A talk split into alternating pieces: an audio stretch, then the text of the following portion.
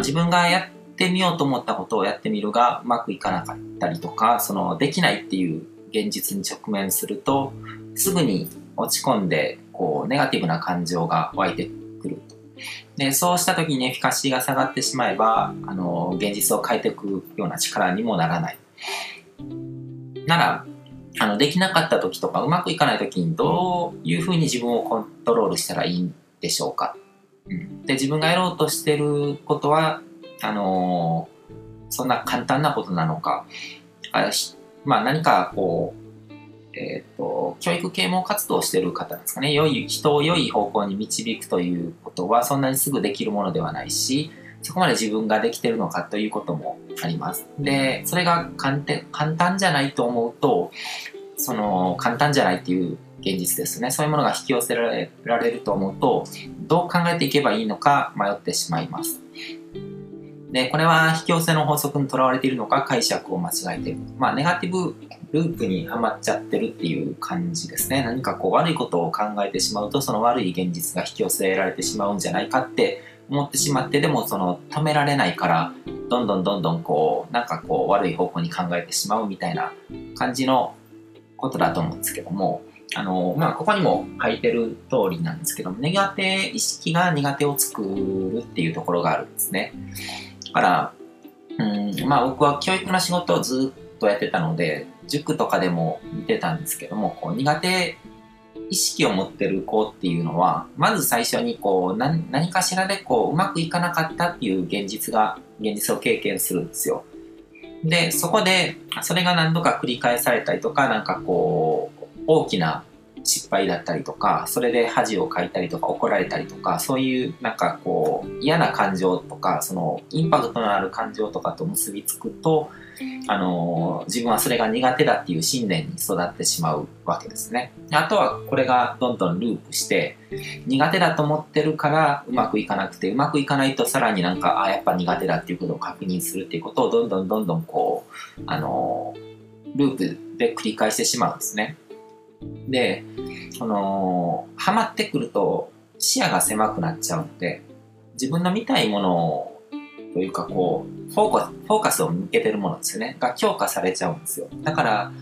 本当はその自分がそれが苦手だっていう証拠ってそんなに大したことじゃなかったりとかするんですけども、でもなんかもう苦手だっていう目で見てしまうと、苦手だっていうのが見たいことになっちゃうんですね、自分の。だからそれを現実の中でこう確認していく、一個一個、これ自分はこれ苦手だ、やっぱできなかった、苦手でしょみたいな感じで、でそれを変えていくためにはまあ、自分のことを褒めてくれる人だったりとか、まあ、褒め方にもいると思うんですけど、自分が気持ちいい褒め方をしてくれる人ですねとか、そのエネルギーがエフィカシーが上がるような人とこう交流して自分のエネルギーを上げるっていうことが必要なんですね。エフィカシーって考えるよりエネルギーって考えたらいいと思うんですね。エネルギーっていうのはぼんやりした言葉に聞こえるかもしれないんですけども、そのエネルギー自体こうポテンシャルなんですね。だから物理学の中のエネルギーっていうのも、何かこう物理世界に変化を起こす力の源みたいなもので、第一エネルギーっていうのは持ち上げると、この場所にあるっていうこと自体がエネルギーを持ってて、それは何でかっていうと、こう重力が働いてるからですね。でここにあるものとここにあるものとだと、こっち側のエネルギーが高いと、潜在的に持ってる、だからここから何か物を落とすと音が鳴ったりとか、何か衝撃が加わったりとかして、なんか変化が起こるわけで、自分のエネルギーが上がるっていうのは、自分が何かこう行動したりとか変化を起こすようなものの源になるようなものですね。だから気分が上がるとか、何かやる気が出るとかっていうのはエネルギーが上がってる状態ですよね。だからそういうものを与えてくれるような人でもいいし、そういう情報に触れるとかでもいいし、で苦手意識とかこうマイナスループとかこうネガティブな思考にとらわれるっていうのは、エネルギーが下がってる時に起こるんですよ。エネルギーが上がってる時って、そういうネガティブなことを考えようとしても考えられなくなるんですよ。だから自分が何でエネルギーが補給されるのかっていうのを知っておくのってすごく大事ですね。だから自分が好きなものとかでもいいですね。好きなもののことに関わってるとエネルギーが充電されるとか、なんかこうついついこう夢中で調べてしまう好奇心のままになんかこう実はあれなんですよ、こう好きなことに夢中になってるとだんだん補給されるので、なんかネットとかでこう YouTube とか見てるのとかもありといえばあれなんですよ。自分の中でちゃんとこう際限なくそれ続けてしまうとかだったらあれですけども、自分がとことんこう今この時間はこう好きなことを思う存分やってみようみたいな感じで、そういうことをなんか調べ物でもいいし、何かこう知的好奇心とかに従ってなんかいろんなことを知っていく、調べていく、例えばこの動画とか見るとかもそうだし、これが見てなんかこう見るとなんか気分が上がるとか、エネルギーが補充されて、なんか自分がやるべきことにこう向かう時にこう力が湧いてくるみたいな感覚になるんだったらそれだと思うんですよ。お気に入りのテレビ番組とかでもいいし、漫画を読むとかでもいいし、なんかこういう人の話を聞くとかでもいいし、人の話を聞くっていうのは結構大きいかもしれないですね。エネルギーっていうのはそういう気分って考えて OK なので、そういうエネルギーが上がるようなものとかに触れると、そのネガティブな思考っていうものが出てきにくくなるっていうことですね。で、気分転換をしたりとか、こう体の調子が良かったりとか、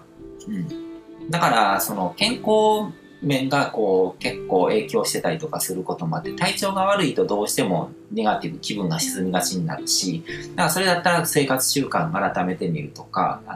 寝不足が続いてるんだったらしっかり寝てみるとか、で、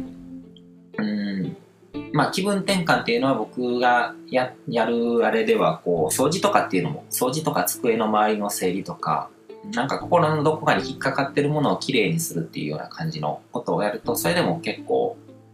エネルギーってこうよどんでると流れなくなるので、だからいろんなとっちらかった状態ですね。で、心の中にこういろいろとこう引っかかってるものがいっぱいあるっていう状態でもエネルギーって上がりにくくなるので、そういうものを取り除きつつ、で自分がエネルギー補充されるようなものをいろいろと、いろんなこう補給ドリンクみたいな感じですね、用意しておいて、趣味とかそういうものでもいいし、好きなことを調べる、興味があること、好奇心が湧くこと、でそういうものにいつでも自由にこう触れられるようにしておいて、ちょっと下がってきてるなっていう時にそういうものでエネルギーを補給する、っていうことをやっていくと、エフィカシーが高まってくると思うんですね。で、子供とか見てるとすごく勉強になると思うんですよ。なんかうまくいかないことがあって、こう、ムキーって感じでなってたとしても、他のことでうまくいったりとかすると、すぐに忘れてエフィカシーが上がるんですね。だから、いつまでもそれに引っ張られないんですよ。で、苦手意識とかが生まれてくるのって、やっぱり自我ができてくる、こう、物心がついて以降のことなんですけども、それ以前の子供っていうのは、なんかそういうものにとらわれずに、もう、自分の興味のある部分でこう好きなことをやって勝手にエネルギーを補給するっていう術を知ってるんですよ。で、自我ができて大人になってくるとそういうことを忘れがちになってしまうので、だから子供とかをそういう目で観察すると、子供でもいいし動物でもいいし、ペットとかね、犬とか猫とか、だからこうこの行動ですよね。こう苦手意識っていうものが苦手を作ってるっていう、自分がそういうふうに思うからそうなっちゃって、苦手意識を止めようとしても止まらないので、苦手意識が生まれないように、そういう、ネガティブな方向になんか思考が引っ張れないようにしようと思ったら、自分のエネルギーを高めればいいんですよ。だから苦手意識が出てるなっていうふうに感じた時に、こう切り替えるスイッチを押す習慣を持つといいですね。だから切り替えのスイッチっていうのをいくつも用意しておいて、どれでもこう切り替えられるっていうふうにしておくのがいいのかなっていうふうには思いますね。これは頭で考えても無理なので、こう苦手だと思ってることを、いや、なんかこう論理的に考えてどうにかしようと思ってもやっぱできないので、だからエネルギーを上げるっていうふうに考えた方がいいと思いますね。